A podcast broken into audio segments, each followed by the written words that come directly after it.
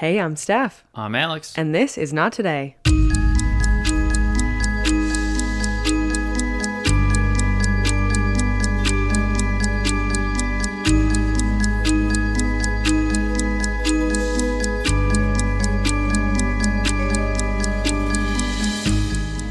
And we're live. Hello. How are you? I'm great. How are you? I'm glad you asked. I... I'm older today. You are. This is, is the official birthday episode. Yes, it is the day of my birth. When we record this episode. Yep. Not when the episode comes out. That's okay. I will already have turned, but it was the day I was birthed. Congratulations on being birthed. Yep, thank you. So it's exciting. Yeah. Right? Oh my God. We get to talk about Waco Part Two yeah, for that's, my birthday? That's that's my bad. I didn't I didn't do uh, some planning. I should have maybe thought ahead and told a story that wasn't horrifying for your birthday, but um, well, here we are. It is what we do. Yeah. Hun. Yeah. I mean, this is definitely an interesting story. Um, there's a lot of details. We have a lot of things to talk about today, but... uh I think next year for your birthday, one of my gifts to you will be that we will not talk about the mass murder of a cult. How about that? That sounds fair. Okay, good. It's, it, I love when a gift is something that you're not going to do. Well, well just one of them. I, just one of them.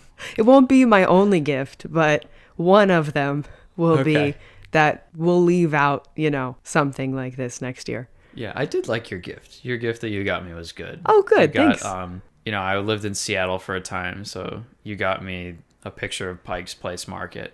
Or it was like a drawing. Yeah, it was right? like, it's like art. I got you some framed art. Yeah, it's like art. Yeah, we've been wanting more art for uh, our apartment, and yeah. um, you don't really have a ton of uh, art for yourself, and you lived in Seattle, and you wanted to like have more memorabilia, and so I got you some art. I'm glad you and, liked it. Yes, it was a good gift. Yay, I'm so glad you enjoyed you. it.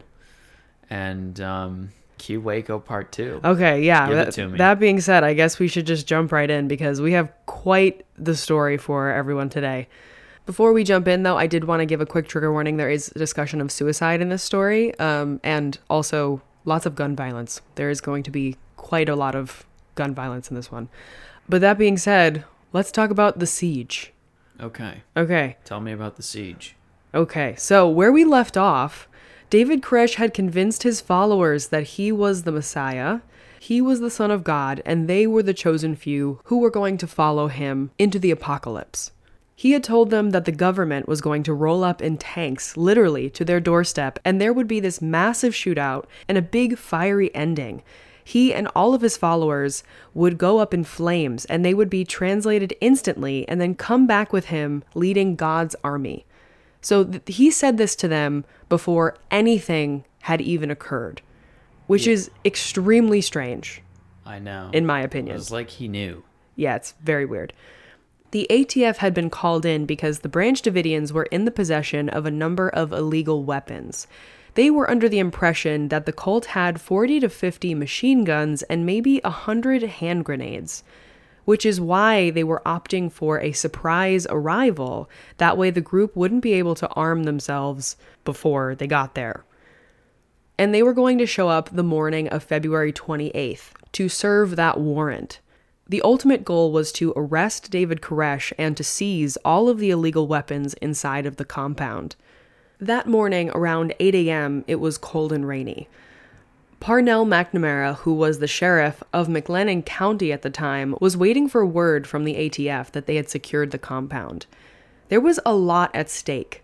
There were automatic weapons, explosives, and children involved, so the element of surprise was extremely important for this raid to go effectively and as smoothly as possible. The operation itself was going to be called Operation Trojan Horse. Some agents were calling it Showtime. And some agents wanted to know what would happen if things didn't go as planned. Like, what was their plan B? And the response given to them was just run like hell, which is not great. Very confidence-inspiring. Right. The morning of the raid, the local media had been tipped off, and they were trying to figure out where this was going to be taking place. At around eight forty-five a.m., Steve Snyder, who was a postman, was driving his route when he was stopped by a news person who had gotten lost.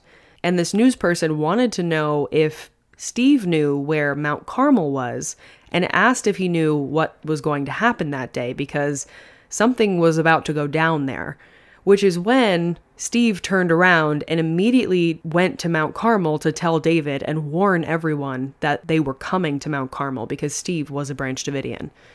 The element of surprise was paramount for the raid to go effectively, and now they had lost it.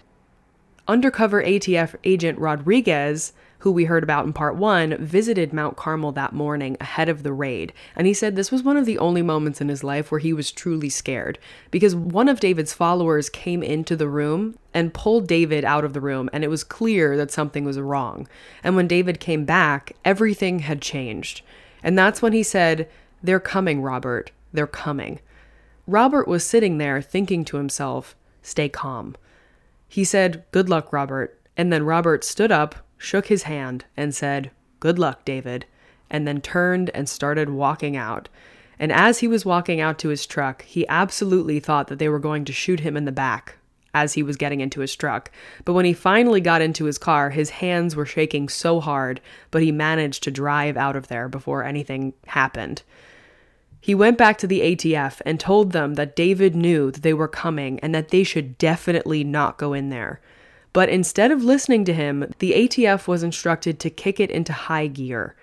The mission should have been aborted at that point because the element of surprise was so important, and now it was gone, but they just moved faster. The A T F didn't know what kind of people they were dealing with. Everyone in there was willing to die for what they believed in. Meanwhile, back at Mount Carmel, the group was waiting and preparing for the end. Guns were being handed out amongst everyone, and there was a heightened sense of don't be in the way as people scrambled around to get ready. Many of them had multiple weapons that they laid out on the beds in front of them as they laid on the floor to wait. It didn't take long before they heard the whir of helicopters off in the distance and saw two long trucks approaching the compound. These trucks were full of A T F agents. As they drove up, they weren't in the best position because the Mount Carmel compound was two stories high and it had a lot of windows.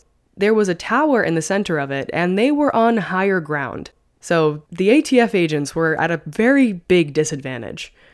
David instructed everyone to go back to their rooms, be calm, and don't do anything stupid. That way he could go down to the door and talk to them. Kathy Schroeder, who still had her children getting dressed in her room, saw about fifty men jumping out of these trucks, dressed all in black, holding guns, and wearing helmets as she heard them approaching their home. David stuck his head out of the door and told them they needed to leave, but they shouted back, "We have a search warrant." Clive Davis, one of the Branch Davidians, recalled hearing David call out something along the lines of, "Wait a minute, there's women and children in here." And then from that moment on, all hell broke loose. The A T F claimed that the Davidians made the first shot, but the Davidians say otherwise. We don't have a solid answer on who started it, but regardless, shots were fired. And this was extremely heavy gunfire, coming in toward the Davidians and going out toward the A T F. There were bullets coming in through the walls. There was screaming, running, members in the house ducking and covering. David grabbed an A R fifteen and fired back at the agents along with multiple of his followers from all over the building. They were throwing hand grenades out the windows at the agents. It was like a war zone, and it was raining bullets. Women and children on the second level were huddled together, but bullets were coming in through the walls past the children's heads. One of the women got hit in the thumb and began screaming for help. And at the same time, those news people who had gotten tipped off were there. They were outside the compound, and they had to duck and cover behind a school bus to avoid getting shot themselves. Some A T F agents saw them and started yelling at them, "Hey, T V men, call for help." So one of them had to sprint from behind the bus back to their news van to call for every available ambulance in the county to come out. But after calling, he found out that they were already there, which is Whoa. Not what you want to hear. Wow. I was going to say, call for help. You're the government. R- right. You are, the cops going to help you? You're the, yeah. I don't know. You're the guys that are supposed to help, but. Maybe the military, but I they're, mean, they're you can't the, call nine one one. They're the military. I know, but like, not really. Well, just you wait, because they have a lot of military stuff that's going to come in. I mean, sure, but you're not like actual U S military, right? They were like an army. Uh, I mean, anyway, they were calling point. they were calling for ambulances. That's what they were asking for. But when they called, they got the response of the ambulances are here. So the help is there. Damn. At that point, a few A T F agents had grabbed a ladder to climb onto the roof and had broken into a window to climb into the second level. But as they were on the roof, they were still getting shot at, and they heard the bullets flying past them. A few of the A T F agents got into the compound on the second level and were shooting people down in the hallway on the second level. The Davidians were looking at this situation as self-defense. The A T F had entered their home and were killing them. So they felt like they were under attack. Actually, Wayne Martin, one of the Branch Davidians in Mount Carmel, called nine one one and said there were seventy-five men around their building shooting at them. He begged the operator to tell them that there were women and children in here and to call it off. And that's when Martin passed the phone off to David Koresh. He was apparently very calm and even began preaching. It was in the middle of a gun battle, and David Koresh was talking theology. David then walked outside. He began firing a machine gun out, and they exchanged fire back at him. David fell. He was shot in the side, and he stumbled back inside the compound. They knew the only way to get this to stop was to start negotiating with David to get a ceasefire. The A T F had men who were bleeding out and dying, and the only way to get to them was if the gunfire stopped.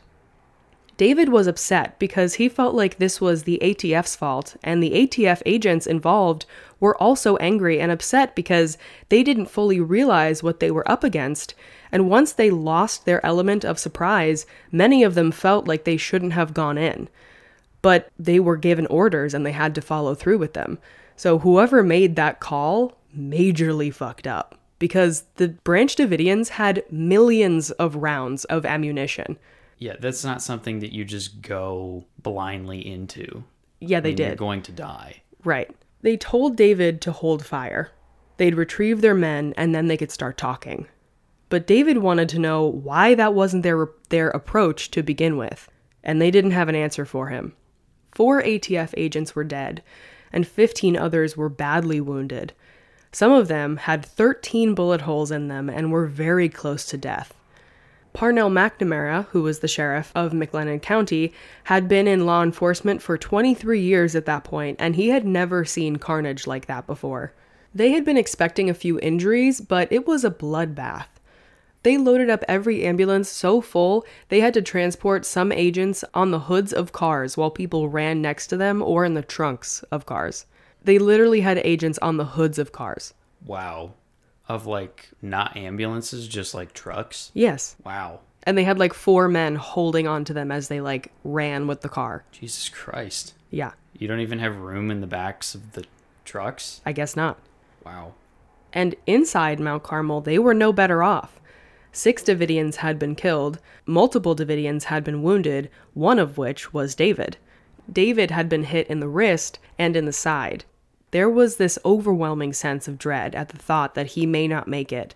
He was thirty-three years old, and there was this very strange parallel to Jesus, because he was thirty-three. Jesus, I believe, was thirty-three. He was shot in the side. He was shot in the wrist.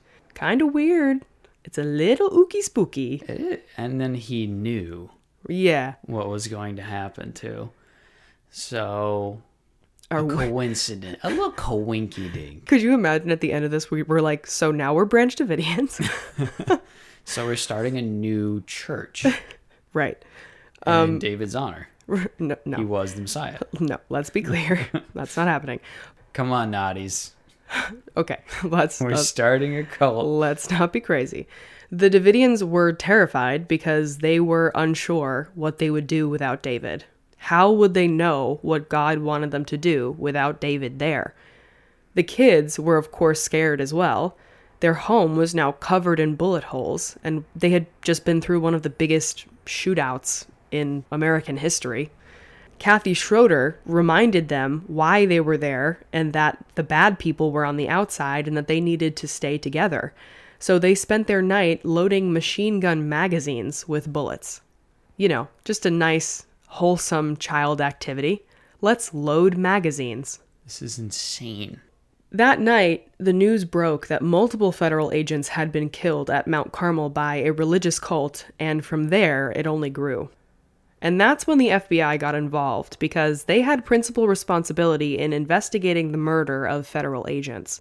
That, and because the A T F had been requesting assistance from the F B I since they needed negotiators and their hostage rescue team.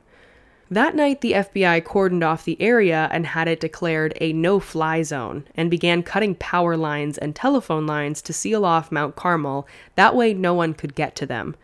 And around that time, the A T F patched a direct line through to Mount Carmel.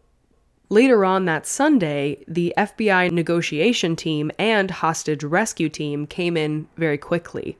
They moved into an abandoned farmhouse about a half a mile away from Mount Carmel and designated it Sierra One Alpha. They negotiated with David from the back porch of that house, then they spent a lot of time in the front bedroom of the home, and they had men on the roof with snipers keeping watch of the compound. When F B I negotiator Byron Sage got on the phone with David for the first time, he asked what he'd like to be called. David Koresh, Koresh, how do you pronounce it? And he very calmly said, "Agent Sage, have you ever heard a person die?" And he responded, "Yes, I have." And David said back, "Then you know how to pronounce my name." Agent Sage asked him what he meant by that. David explained that it's like the last exhalation of breath before a person dies. It's Koresh, which I just thought was kind of creepy, so I wanted to put wow. it in there. That's so unnerving. But do you think that, I mean, that was definitely a tactic by him to, like, fuck with him? Maybe. Or he just, you know, was an apocalyptic cult leader. He's creative. Yeah. Gotta give him that. The negotiators asked David if he was planning on committing suicide, and he told them that he was not. But this was important to them because they were worried that he would lead his group into a mass suicide. That was a very big concern. Yeah. Had Jonestown happened yet? Yeah. Probably why. Their main priority was getting the children out. They wanted to know what David wanted, and he wanted his word out. They knew he was injured, and they were silently rooting for him to die from his wound, or for him to come out to get medical care, because then it would be game over. They tried to plant in his head that he would get blood poisoning and die if he didn't get medical help for an infection. But that wasn't going to happen anytime soon.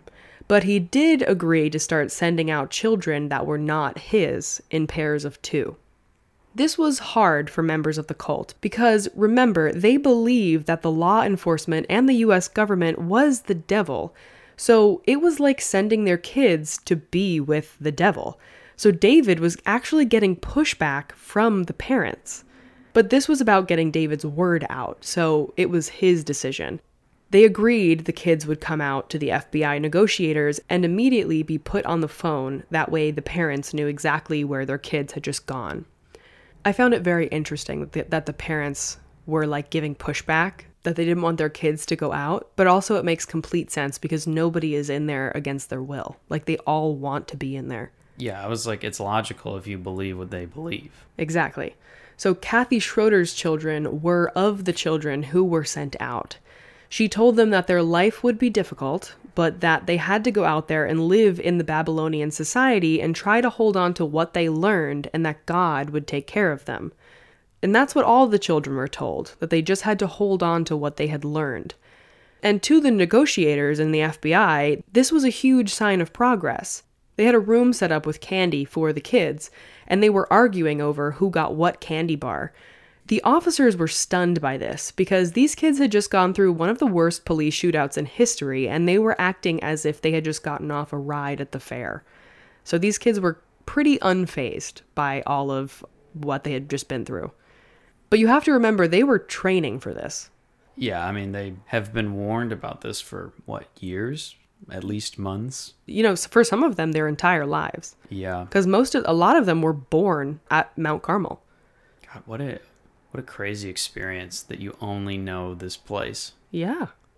The agents took videotapes of the children playing and having fun at the Methodist Children's Home they were being held at to send back to Mount Carmel for agreeing to work with them. But their ulterior motive was that these videos would get back to the parents and tug on their heartstrings, which would hopefully get some of these parents out as well. According to Kathy Schroeder, she needed to do what God told her to do, not what she felt a mother should do. She didn't care about dying. She wanted to be there. But because they got children out on the first and second day, the F B I felt like they were moving toward a peaceful resolution. They had gotten a total of eighteen children and two women to be released through negotiations. But the F B I Hostage Rescue Team, or the H R T, was now on the ground, and one of the biggest downfalls of the operation was the failure of communication between the H R T and the negotiators. But we'll get into that more later. Now we're on day three. David told the negotiators that he had a fifty-eight minute pre-recorded sermon about himself and his message, and if they could get that played on the Christian Broadcast Network, that he and his followers would come out after it got aired. And that seemed like a pretty easy task. So while the tape was being played over the air, they closed off the roads to the press, while the F B I moved buses and ambulances out to Mount Carmel to receive the women, children, and men once it was done. And they were very optimistic. They had an entire plan. David would come out first, followed by all the children in rows of two, and then the women, and then the men, and the last out would be Steve Snyder, David's right-hand man. But at around five or six p.m., David told the F B I that he had been in prayer, and his God told him that they needed to wait.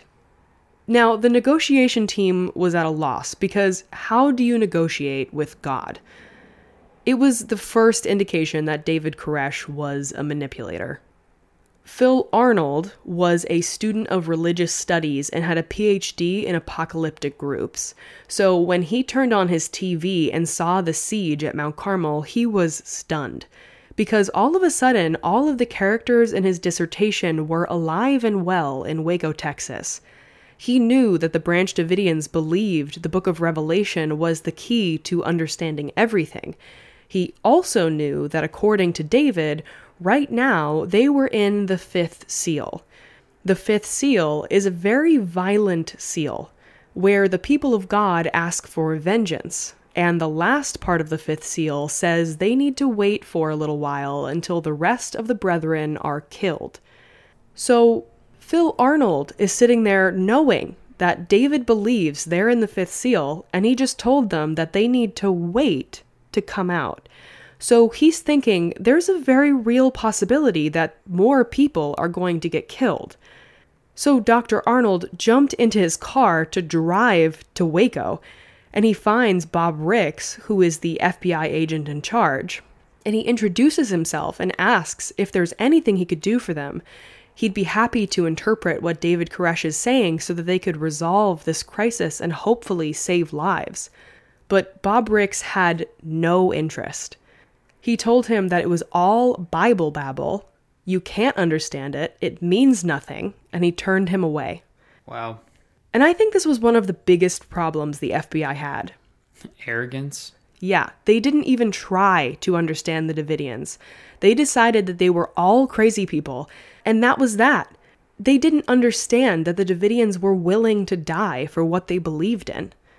So here comes Phil Arnold being like, hey, I can help you convince these people to leave, like to come out. And Bob Ricks was just like, eh, we're good. We don't need your help. You are clearly in over your head. Yeah, that's an understatement. They were just doing so many things wrong. There were so yeah. many things done wrong. It was just like a gigantic train wreck that was just like so many trains piling up on each other, you know, just a continuous the, train wreck. The one coming in, this guy's like, hey, maybe put on the brakes. No, it'll be fine. Right. Let's just speed up. Let's just speed up. The F B I believed that David Koresh was unwilling to come to a peaceful resolution and would justify his actions with convenient scripture because he was the king and didn't want to give it up. But the Branch Davidians believed that this was all prophesized. The F B I and the A T F wanted to keep eyes on Mount Carmel to make sure no one left the compound, but from Sierra One, they only had a view of the front. They saw that there was a garage at the back of the building that, if they could get to, they could watch the whole perimeter. But to do that, they would have to go by the building that they just had an insane gunfight with.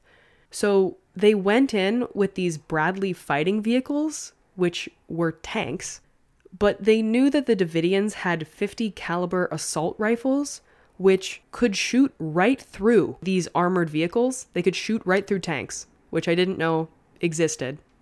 I guess that's naive of me, but wow. fifty caliber weapons can shoot through tanks, and the Davidians had them, and it would turn any person it hit basically into a milkshake. So it was a very big gamble to like drive past this compound, but they had to do it, so they did it very fast. Who are the guys getting in this? F B I agents? Wow. Pro- I mean, you got to be brave and maybe... And maybe a little stupid. I don't know. Yeah, I think they all just said a I mean, little if the prayer. Or, if you get the order, you're going. Yeah, I right? think it was the probably a little bit of the H R T agents, yeah. F B I. I don't know. The Davidians had night vision and could see when any agents were coming up toward their compound. And this was a problem because... What? And this was a problem. This was a problem because the negotiator talking to David didn't know that there were men on the ground approaching. H R T would be running some kind of operation that the negotiation team didn't know about, and David could see them with the night vision, and he was pissed. Well, yeah. And the negotiator was pissed because he didn't know what was going on either. It was an absolute mess. The negotiation team was trying to make progress by building trust, but every time H R T would do something like that, and then they would lose their trust and their rapport that they had been building. And this was a huge problem because if they entered the building at that point, the Davidians were prepared to commit mass suicide. Kathy Schroeder had an actual grenade handed to her because she was the one woman who could have pulled the pin and killed the five women in the room with her. She didn't have a problem with it either because she felt like she wasn't a person. She said she felt like God's tool. So they were that worked up and upset at that point that they were screaming over the phone with the negotiators, like, if you don't get them to to back down, we will do it right now. And the, and the negotiators were like, we don't know what's going on. It's kind of amazing. Did they really just not respect the negotiating team? Neither of them were in communication with each other. And and Wild. Yes, and to answer your question, pretty much yes. The H R T didn't respect the negotiators, and like the negotiators weren't in agreement, like didn't agree with the H R T. Like they both thought that they were doing the right thing. Yeah, that's a problem. Right. It was. And they're huge... both the F B I? Yes. And they both um, had the same boss, which was like crazy. Who's the boss? We'll talk about him in a little bit, very briefly, but... I mean, dude, this is like management one oh one. Have your teams communicate. Right? You'd think. So the men coming toward the compound were the F B I's hostage rescue team who were getting as close as they could to set a perimeter.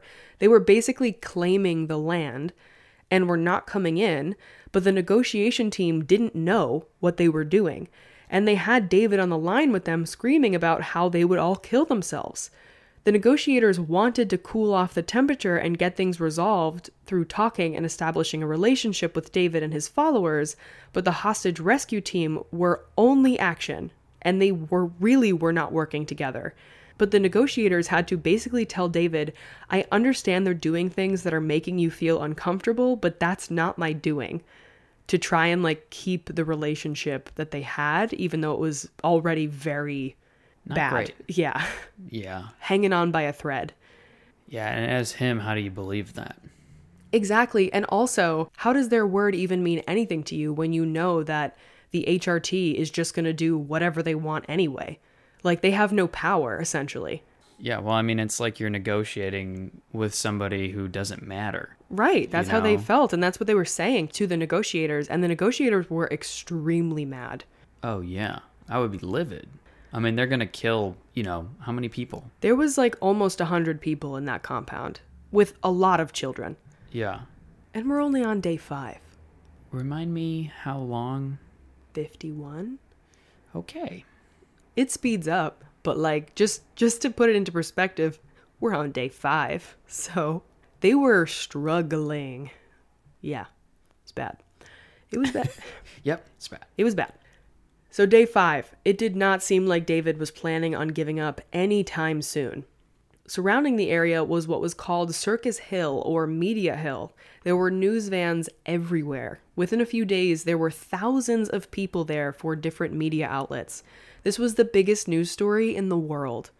There were t-shirt vendors, protesters, anti-government protests, people supporting their freedoms. It was a carnival. Everyone was there sitting around with nothing to do, and there were just thousands of people there. The A T F and the F B I held press conferences every single day because they knew that everything they did would be scrutinized under a microscope. They were very concerned about the children. They said David either didn't care about the children or was using them as a shield, which was cowardly. They called David Koresh a crazy thug who interpreted the Bible through the barrel of a gun. But they wouldn't let any news outlets anywhere near Mount Carmel. They only got the F B I's side. The Branch Davidians put a white sheet out the window that said, "God help us, we want the press," written on it. Early on in negotiations, the negotiation team sent tapes into Mount Carmel of themselves, showing the Davidians who they were, and told them about themselves and their families to disarm them. Because they did that, David Koresh sent back videotapes of his family, his children, a couple of his wives and his followers, and it showed a very diverse group of people, all of which were not being held against their free will. The Davidians made a bunch of these tapes through their time in the siege. And the F B I had these tapes, and they could have released them to the press, but they didn't. It's possible they thought that it would humanize the Davidians, and they did not want to do that. On day six, David told Heather, who was one of the children, that they were going to give her a chance to leave if she wanted to leave. And she was the last of the children that wasn't his biological children left in the compound. And at the time, she was nine years old. She looked at her dad, and he seemed like he was okay with it because he didn't say anything or cry. So that night, she packed her bag to leave. He gave her some teddy bears, and the next morning, she was pushed out the front door. She walked toward the sirens and police vehicles with her arms raised, terrified they were going to shoot her. After they took her into the military vehicle, they shredded her teddy bears because they believed that they may have been bombs. Heather's mother was Kathy Jones, who was the woman who left the cult in the middle of the night, who we talked about in part one. But she wasn't allowed to see her daughter after she left the compound because they believed she had been brainwashed, so she needed to be deprogrammed. So she was kept in state custody. Heather was the last child to be released from Mount Carmel. She made a total of twenty-one children to be released. But after that, David said that the rest of the kids were his kids, and they were not coming out. And that was a bad sign. The morning of day seven, David got into a back and forth with the F B I, saying that he had something that could blow their Bradley tanks fifty feet into the air. So the H R T responded by bringing in Abrams tanks, which are the biggest armored vehicles that the United States military has. They're the biggest tanks that the military has. And the H R T lined them up one by one in front of the compound. So try to picture that. Multiple of the biggest tanks that we own in front of this compound in, in Waco, Texas. This is insane. It's, I mean, this is a war zone. Yes. But there's also media and protesters. Yes. By it. And then this is not the military. It was a war zone. They had tanks outside, snipers in position. There were nearly seven hundred agents on the ground, which is probably the largest deployed army against civilians in American history. There's a video of one of David's daughters, and she can't be more than six years old. And in this video, David is saying, "Are there tanks outside?" And she says, "Yeah." And then he says, "Are you scared?" And she says, "No." And then he says, "What do we do to our enemies?" And she says in her little six-year-old voice, "Destroy them." Wow. Can you believe that? She's a little baby. She's six. She's a little, I don't know how old she is, but she could not be more than six. She's little. Wow. It was it was very eerie to see.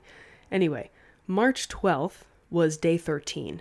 And this was a significant day in the siege, because they got Kathy Schroeder out. And that was big because she was one of David's, like, main followers, like, die-hard followers. Kathy's children had been taken out earlier earlier on in the siege, but three of her four children had been taken by her ex-husband, leaving just one of them behind. So he was alone in the group of children who were out of the compound, and she saw a video of her son who was depressed and alone, which got her to come out to be with him. And this was huge because they got to learn a lot about what was happening on the inside. She got to be with her son, Brian, for about an hour or two, and they took Brian away, saying that he needed to eat, and then they put her in an orange jumpsuit and shipped her off to jail.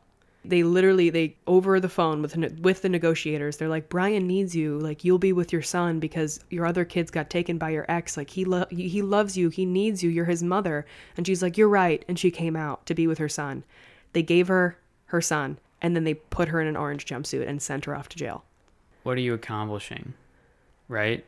I mean, are you going to get anyone else to come out now? Exactly. The negotiators were pissed, because they knew the Davidians were watching the coverage of the people coming out, and they saw Kathy being carted away to jail. So they knew that nobody else would come out if they knew that they were just going to be carted off to jail. It was a terrible move. That was like my knee-jerk reaction. Like, it wasn't, I didn't even have a second thought.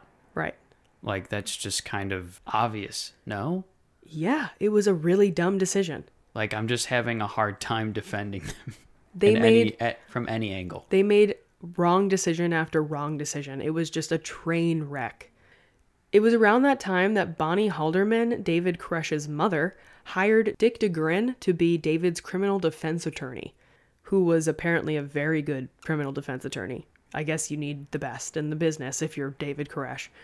But he was the first person allowed to speak to David other than the F B I. It was Dick's opinion, after speaking to David, that he sounded reasonable and actually had an appreciation for the situation that he was in.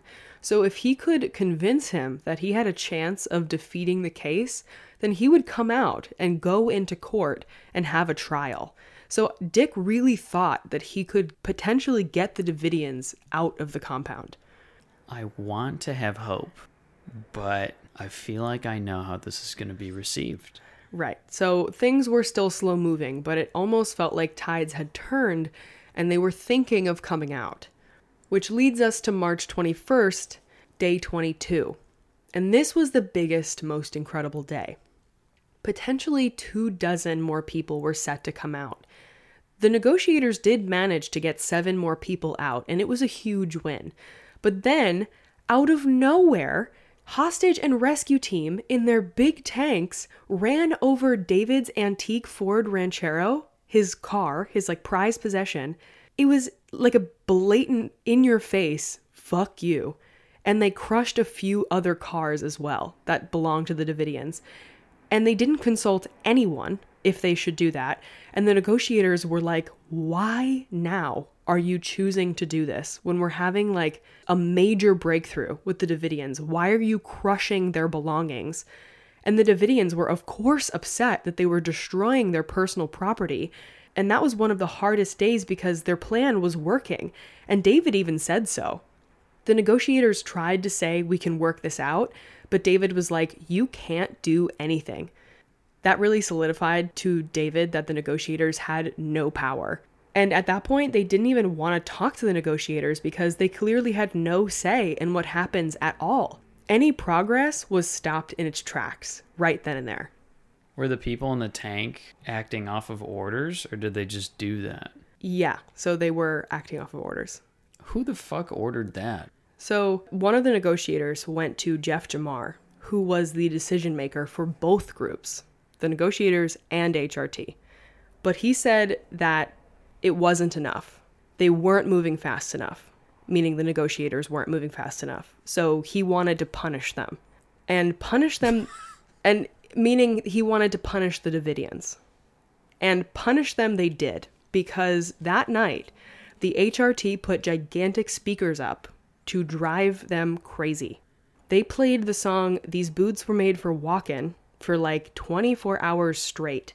They played the sounds of rabbits dying, which sounds like women, like, screaming, a jet engine taking off, a door being slammed, someone speaking Latin backwards, a phone off the hook sound for about two days straight. All of these sounds were played for, like, multiple days at a time, continuously, at one hundred thirty decibels. Like, torturous. They also put in huge diesel-powered lights that they kept on through the night to interrupt their sleep patterns.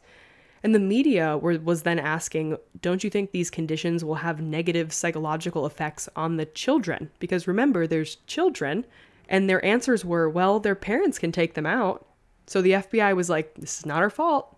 Yeah, we're torturing them, but the parents can leave whenever they want. Wow. This is astounding. Yeah. And that's not all. They also cut the Davidians' power, and the only thing they had to eat were M R Es, which are also known as meals ready to eat, which apparently tastes like cardboard. And they shut their water tanks off, so they had no running water. They had to collect rainwater when and if it rained, which meant there was no using the bathroom. So everyone had to relieve themselves in buckets. The negotiators at that point were shut out. They didn't want any of this, but there was nothing they could do. And that brings us to day thirty-two. Phil Arnold, who was the Bible scholar, he had received a tip that the F B I was tired of this entire situation and they were going to put an end to it soon, which was bad news because he knew that that meant the Branch Davidians would most likely die. But he then remembered that he had been interviewed on a radio station out of Dallas called the Ron Engelman Show, and Ron had told them that the Branch Davidians usually gathered to listen to his program. So if Phil could get back on the show, he could basically talk directly to David Koresh. But before doing that, he called his associate, Doctor James Tabor, at University of North Carolina at Charlotte, because he had also studied apocalyptic groups. And the two of them came up with the idea of suggesting that David write a book and reveal the seven seals. And with all of the attention that this was getting in the news, his message would finally get out. And all of this was in hopes that this would lead the Davidians to then come out instead of, you know, Die. dying. And they knew that this was a gamble, but it kind of worked. On April fourteenth, David Koresh sent out a letter that said, "The waiting period is over. I've been told by God that I am to write the message in a book. And when the book is finished, I will come out." So after they went on the radio, David was like, "I've been spoken to by God. I am told I will write a book and the book will have my message." And God was on ninety-eight point six. Right. W C F M. "And God spoke to me through the Ron Engelman Show." That's crazy. I mean, it, number one, what a crazy, like, specific, weird field of study yeah. that they have a P H D in. Uh-huh. How many people told them that this will never be useful? Right. In apocalyptic cults. When is that? When are you ever going to need that? But here they are, and it worked. Kind of. It worked at the time. I'm sure the F B I will find a way to fuck it up in this story. Yeah. Oh, they do. Oh, they do. Oh, they do. So now we're at March twenty-ninth, which is day thirty. Dick DeGuerin, David's lawyer, told the F B I if they wanted this to end without any more violence, he needed to go into the compound to speak with David. And this would be the first time anyone had entered the compound. So this was a big deal, but they reluctantly agreed. But as he was driven up in a tank, the H R T, who was completely decked out in bulletproof vests and gear, asked if he wanted body armor.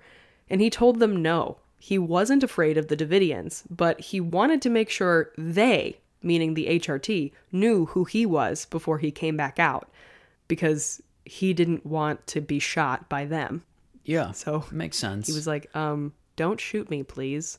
The first thing he noticed when he walked into the front door was the smell of sewage and garlic. Inviting. They were treating the wounds of David and the others with holistic methods. I guess that included garlic, and they had no running water, so sewage. David told Dick that he had been told by God that it was his mission to write his interpretation of the book of Revelation, and he was on his own schedule, and he would come out when it was done. By day forty-six, Steve Snyder kept telling the negotiators that as soon as the manuscript is delivered to his lawyer, David will come out and everyone else will come out with him. But this wasn't the first time David had promised to come out, so they were highly skeptical. They asked Steve Snyder, who was with David all the time, for any kind of time frame on when it would be done, but the answer was always, I don't know. At some point, the F B I had come to that the negotiations weren't going to work, and they were going to have to have some kind of tactical operation. But if they went in like they did last time, a lot of agents would lose their lives. So the other solution was tear gas. To get permission to use tear gas, the F B I went to the Attorney General, Janet Reno, and showed her a case file from former Branch Davidians talking about the sexual abuse of children and how it was still ongoing. They didn't show Janet Reno any of the videos of David and his children and the followers that had been taken and given to the F B I during the standoff because they honestly made David look pretty good. They also allegedly didn't tell Janet about David's plan to come out once his manuscript was written. They only told her that he was crazy and suicidal. People have argued that they intentionally didn't show her the videos or tell her about the plan of exit because it may have swayed her, but others think that they just gave her the facts of the case. I would say that this is rather selective. Right. Either way, she gave them permission to use the tear gas. Which brings us to April nineteenth, nineteen ninety-three, which was day fifty-one. The F B I made contact with Steve Snyder, David's right-hand man, and told him this was not an assault, so do not fire your weapons. We are not entering your building, but we are in the process of placing tear gas in your building. So then Steve hung up. The plan was to insert the gas and then command them to surrender, but there was a very good chance that they would fight their way out. Steve told everyone to grab their gas masks, and they all started putting them on, but they were too big for the children. Over the speakers, the Davidians heard, "This is not an assault. Come out of the building holding nothing. If you fire, fire will be returned." They then drove the tanks into the building, like all over different parts of the building. They were just driving the tanks into different parts of the building, backing up, and then driving it into it, and then backing up. Seeing this on the T V, Dick DeGuerin called the lead F B I agent and told him to hold on. He would come right down and tell the Davidians that this was it. They had to come out right now. But they told him that they didn't need him anymore, and they hung up. Wow. Yep. They had enough tear gas to gas them for forty-eight hours straight. They were just going to keep going until they came out. They started that morning at around six a.m., and they expected them to last until around noon that day, especially with the tanks demolishing the building bit by bit. Then through the sniper scope, one of the H R T sees flames. The compound was on fire. And then there was a second sight of flames, the opposite direction of the wind, which is when the F B I believed the Davidians were setting these fires. There were three separate fires that seemingly happened at the same time on opposite corners of the building. They also have audio recordings of the Davidians talking about pouring fuel cans and laying down hay and things like that. Most of the surviving Davidians claim it wasn't them who set the fires, but one of the surviving members who was in the building said he heard people talking about pouring fuel and lighting the building on fire, so that kind of settles that. The wind was very strong that day, so the building went up very quickly. And that was very bad because they had no running water inside the compound at that time, so there was no way for them to put it out. But I guess if they said it, they didn't want it to go out. As the news covered this massive fire, everyone was waiting for the Davidians to come running out. There were still somewhere around ninety-one of them inside the building at that time. Nine of them did end up making it out of the building through a window, but other than those few who came out with their hands raised, no one else came out. The building was entirely engulfed in flames and black chemical smoke, and after those few made it out of the window, there were huge explosions behind them. Everyone was stunned. It was clear that no one else was coming out of there, and there weren't even fire trucks. They couldn't let the fire trucks in because they were afraid of the weapons inside of the compound that could blow up.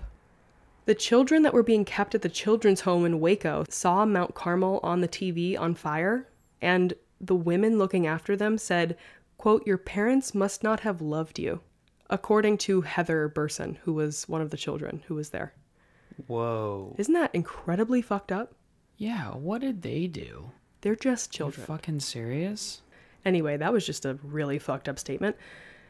The members who had left the compound days earlier watched the fire on T V, and many of them wished that they were there, dying with their family. It was a tragedy the entire country got to watch in real time. Finally, there were fire trucks that were let by, but at that point, there was nothing left. What was left after the fire was like something out of a war movie from hell. It rained down charred pieces of Bible pages. one point six million rounds of rifle ammo were scattered on the ground, along with skulls and half-burned bodies. In total, four federal agents and eighty-two Branch Davidians died, including twenty-eight children. After all was said and done, there was nothing left for the F B I and A T F to do other than clean up their monstrous fuck-up. They had to explain that it was never their intention to have everyone die. They didn't want the fires to happen, but ultimately they blamed it on David. He chose to keep everyone inside, and when the fire started, he kept all those people and children in there. Kathy Jones, who was a former Branch Davidian, said she doesn't blame David Koresh. She blames the government. She said, quote, "He taught something, but people had the right to believe or not to believe. They had the right to leave. I left." And an interesting quote I heard was, quote, "The F B I consistently pictured David's followers as brainwashed people who had no will. They never realized such deep belief was possible. The Davidians didn't want to leave because they believed they were in the presence of God. We shoot before we understand. That gets us in trouble." I'm kind of of the opinion that everyone sucks here. Yeah. It's the- like, I mean, he's insane. He's a pedophile. Yeah. And... you know, he's an apocalyptic cult leader. Like, he's not a great person. And everyone who was there chose to be there, chose to arm themselves, chose to shoot back. Right. But, I mean, how many times did we kind of, like, stop and say, what is going on here with the F B I? Yeah. It's like, you're not communicating. Every time the negotiators make progress, you fuck it up. It, it was almost like they were trying to get these people killed or just, like, wipe away any progress that was made. My thought is that, sure, the illegal weapons thing isn't great, right? That thing. Yeah, it's not great, but I don't know that the answer to this whole thing was going in just guns ablazing immediately. Yeah, I mean, I you probably know. should have reconvened and called a meeting. Right. Be like, okay, what are our options? I mean, even even the A T F members said that once their element of surprise was lost, they shouldn't have gone in. So, yeah. like, that was, from very beginning, was a fuck-up. Like, it was already doomed from the start. Every single point that happened was pretty much a mistake. Like, there were mistakes made in every single thing that happened. So, the government messed up. Like, every step of the way messed up. And I understand that people have the right to believe in, like, whatever they want to believe in. But I do think that it was the responsibility of those adults to protect those children. And those children didn't understand the gravity of the situation or couldn't consent to dying for what they believed in, quote unquote, because it wasn't their beliefs. It was their parents' beliefs. So, yeah, I mean, you can't. So, like, I'm of the opinion that everyone sucks here. Like, I, I don't know. Like, it's very easy for me to sit here and say, like, don't have a mass suicide. You know, like, I personally, I don't believe that. I don't think that they should have done that. But also, that's not my personal beliefs. So I don't know. But I do believe that those children should not have died. Yeah. I can say that with one hundred percent yeah, certainty. Stand behind that one. Yeah. Yeah. It's really interesting to think about when when it comes to the adult Branch Davidians, because they all wanted to be there and they all chose to die for what they believed in. And, like, that was their choice, you know? Yeah. I don't know. Yeah. I think the, the right call is this was a shit show all around. Yeah. It was just, it was just a shit show all around. But I think that it, at the end of the day, the, the children should have been saved. Like, I know it's so heartbreaking. twenty-eight. Yeah. It's a lot. Um, that's why I'm like, yeah, it, it just, that's the real insanity of it all to me. Yeah. And I was thinking, when they first went in, what did they expect to happen? Like, what was their expectation? Or, oh, this is what's going to happen if everything goes to plan? Like, do you think you would roll up? They rolled up with tanks, right? The A T F rolled up with two trucks with, like, all of the A T F agents in the back concealed by, like, a tarp, basically. And if all went to plan, then the Branch Davidians wouldn't have known. And... Yeah, yeah, but they had already broken the element of surprise. So I'm asking, once that had been broken and they rolled up anyway, what was the expectation of what would happen? I guess they were like, do it quick. Like, do be what? Be faster than them.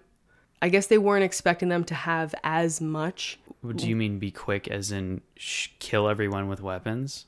I guess I don't have the answer to your question because I don't know. Like, that's why the A T F agents that went in were pissed, because they're like, we shouldn't have been here in the first place. We should have aborted this mission. Yeah, and you killed four of your agents that way. Like, who yeah. who made that call? Like, it's just logically, if you roll up and you know that they have a bunch of illegal weapons and you just come in, like, they're going to shoot you. Yeah, I guess they just weren't prepared for, like, the enormity of it.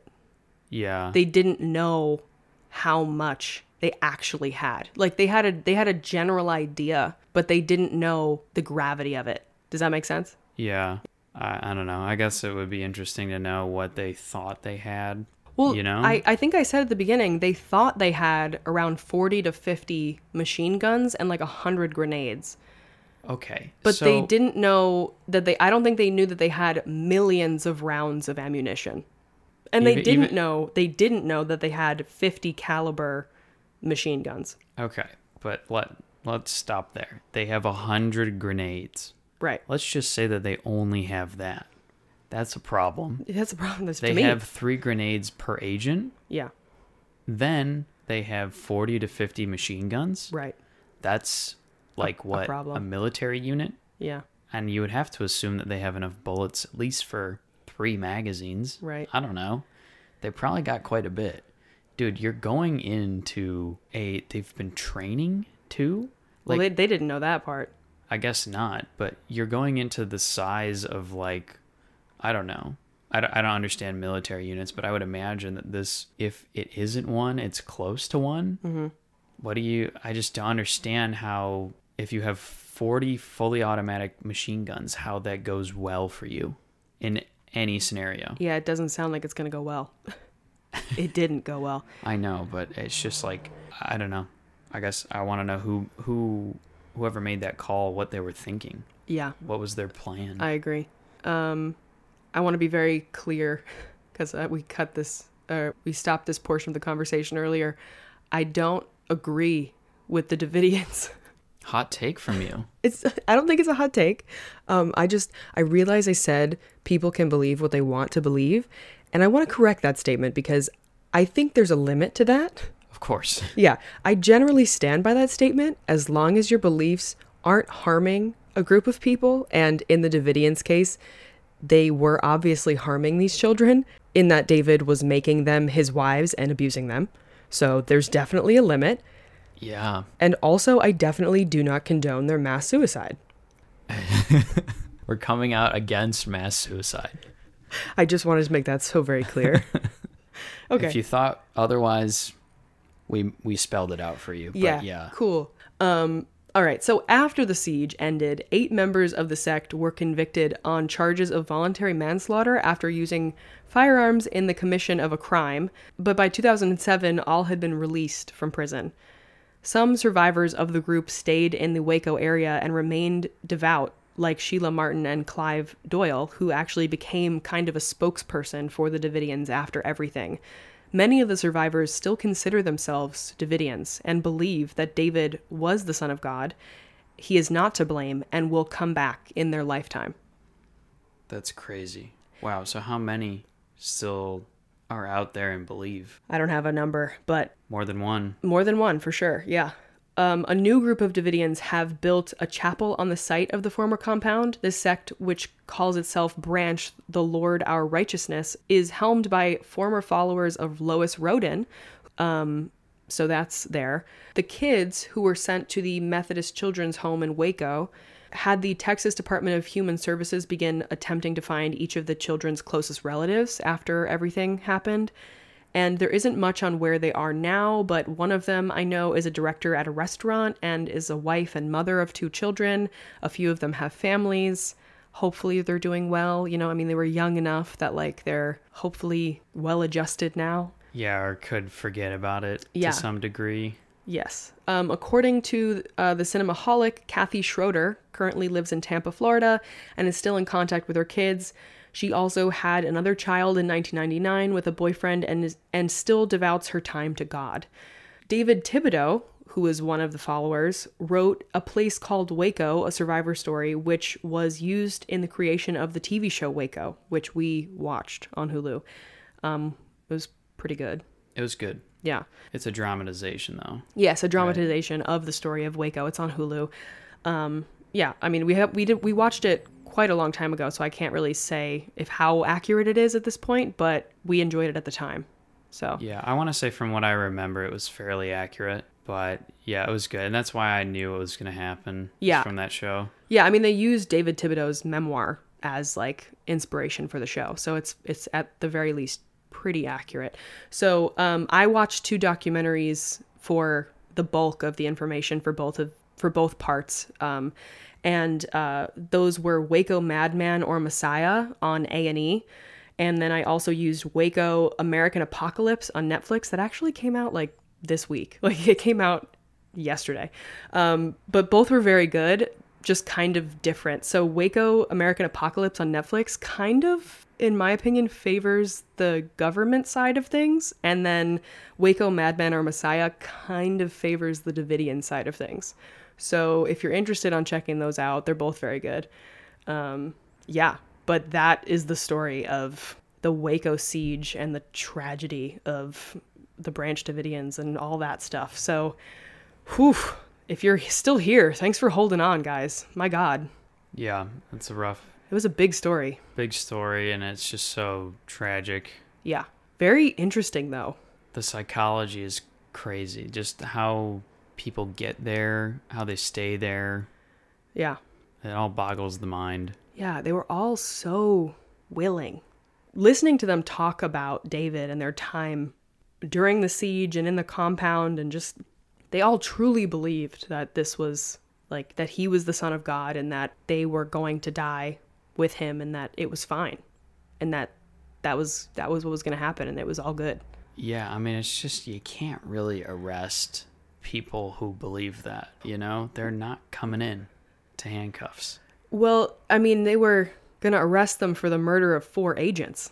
I know, but I'm just like, if you really believe that, the notion that you're going to come out with your hands up is kind of crazy. Yeah. So, I mean, the fact that the negotiators had any traction at any point is crazy. Yeah. Um, I feel like I said most of the things that I wanted to say about it. Um, do you have anything else you'd like to say? It's just really unfortunate all around. Yeah. Um, all right, let's move on to our good things. Let's have a bit of a, a palate cleanser. Let's move out of the darkness, shall we? Yeah. Okay. Um, what's your good thing? My good thing is that it is my birthday. Yes, it's your I, birthday. I'm it is so, my birth. I'm so sorry that I did this to you on your birthday. That is okay. I do it for the fans. Yeah. So sorry. so sorry. Um, good. Uh, what what what's, else about your birthday? Yeah, it's happening. We're doing a little celebration this weekend, so yeah, I'm excited. And yeah, I guess I don't really do too many big things for my birthday, like really ever. So I'm excited to do something this weekend. Yeah, it'll be fun. Ball out a little bit. Yeah, it's gonna be so, really fun. Yeah, what's your good thing? My good thing is my birthday. Is also your birthday, of course, because you are so very important. But um, also, my good thing is that we booked a little trip. And I'm really excited about it. We're going to take a little weekend trip outside of L A. And I'm really looking forward to it. We're going to have a lot of fun. Yeah. We're going to go on a walk. We're going to get a little bottle of white from oh, Italia. A bottle of red. No reds. A bottle of white. Mm, yes, bottle of white. Okay. And, uh, yeah, we're going to have a good time. Get a little couples massage. Hot rocks. Ooh, a hot maybe. Rock. Maybe. What are meditation, you, crazy? Yoga. Anyway, I'm very excited for our trip. It's going to be very fun. Um, but Anyways, thank you guys so much for listening. If you would like to look at all the pictures we post of all the stories we talk about, check us out on Instagram at nottoday underscore podcast. If you would like to check out the bonus episodes that have been released, uh, we have a bunch of them. Check us out on Patreon at patreon.com slash nottodaypodcast. If you or anyone you know has a story of survival or a near-death experience that you would like to share with us and, and possibly hear on an upcoming listeners episode, send it to notodaypodcast at gmail dot com. We have a TikTok that is Not Today Podcast and a Twitter that is Not Today Podcast, but the T on the end of podcast is a three. Because that makes sense. And just keep breathing. Yeah. Yeah.